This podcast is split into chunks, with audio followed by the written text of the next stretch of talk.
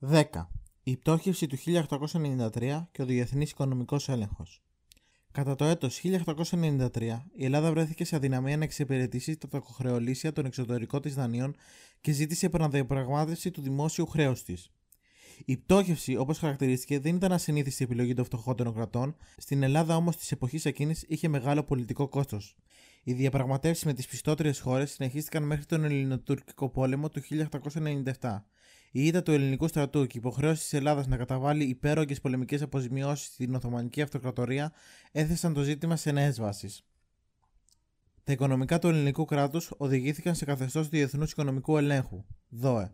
Εκπρόσωποι έξι δυνάμεων, Αγγλία, Γαλλία, Αυστρία, Γερμανία, Ρωσία, Ιταλία, ανέλαβαν τη διαχείριση βασικών κρατικών εσόδων. Επρόκειτο για τα έσοδα των μονοπωλίων αλατιού, φωτιστικού πετρελαίου, σπίρτων, παιγνιόχαρτων, χαρτιού σιγαρέτων, τα έσοδα από την εξόριξη της μύριδα της Νάξου, το φόρο καπνού, τα λιμενικά δικαιώματα του Πειραιά, το φόρο χαρτοσύμου κτλ. Το ύψος αυτών των εσόδων ανέρχονταν στι 28 εκατομμύρια έως 30 εκατομμύρια δραχμές.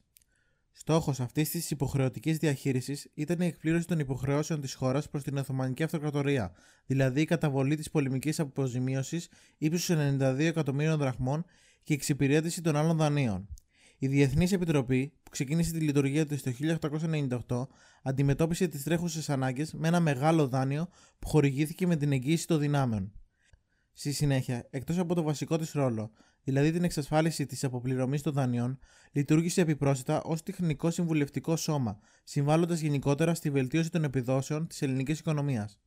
Τα αποτελέσματα ήταν θετικά και έγιναν ορατά λίγα χρόνια αργότερα. Η εγγύηση των δυνάμεων αύξησε την πιστοληπτική ικανότητα του κράτους, ενώ ο έλεγχος απάλαξε τους δημοσιονομικούς μηχανισμούς από τις λειτουργίες του παρελθόντος. Το 1910, παρά τα προβλήματα στο εξωτερικό ισοζύγιο πληρωμών εξαιτίας της σταφιδική κρίσης και παρά το γεγονός ότι η αποπληρωμή των δανείων εξακολουθούσε να απορροφά το 1 τρίτο των εθνικών εσόδων, τα δημόσια οικονομικά μπορούσαν να χαρακτηριστούν υγιεί, οι προπολογισμοί ήταν ελαφρώς πλεονασματικοί και οι οικονομικές δυνατότητες του κράτους σαφώς αυξημένες. Αυτή η θετική εξέλιξη επέτρεψε τις μεταρρυθμίσεις των πρώτων κυβερνήσεων του Ελευθέριου Βενιζέλου, την πολεμική προετοιμασία και τη συμμετοχή στους Βαλκανικούς πολέμους, χωρίς τις δραματικές επιπτώσεις που είχαν στο οικονομικό πεδίο οι πολεμικές κινητοποιήσεις του παρελθόντος.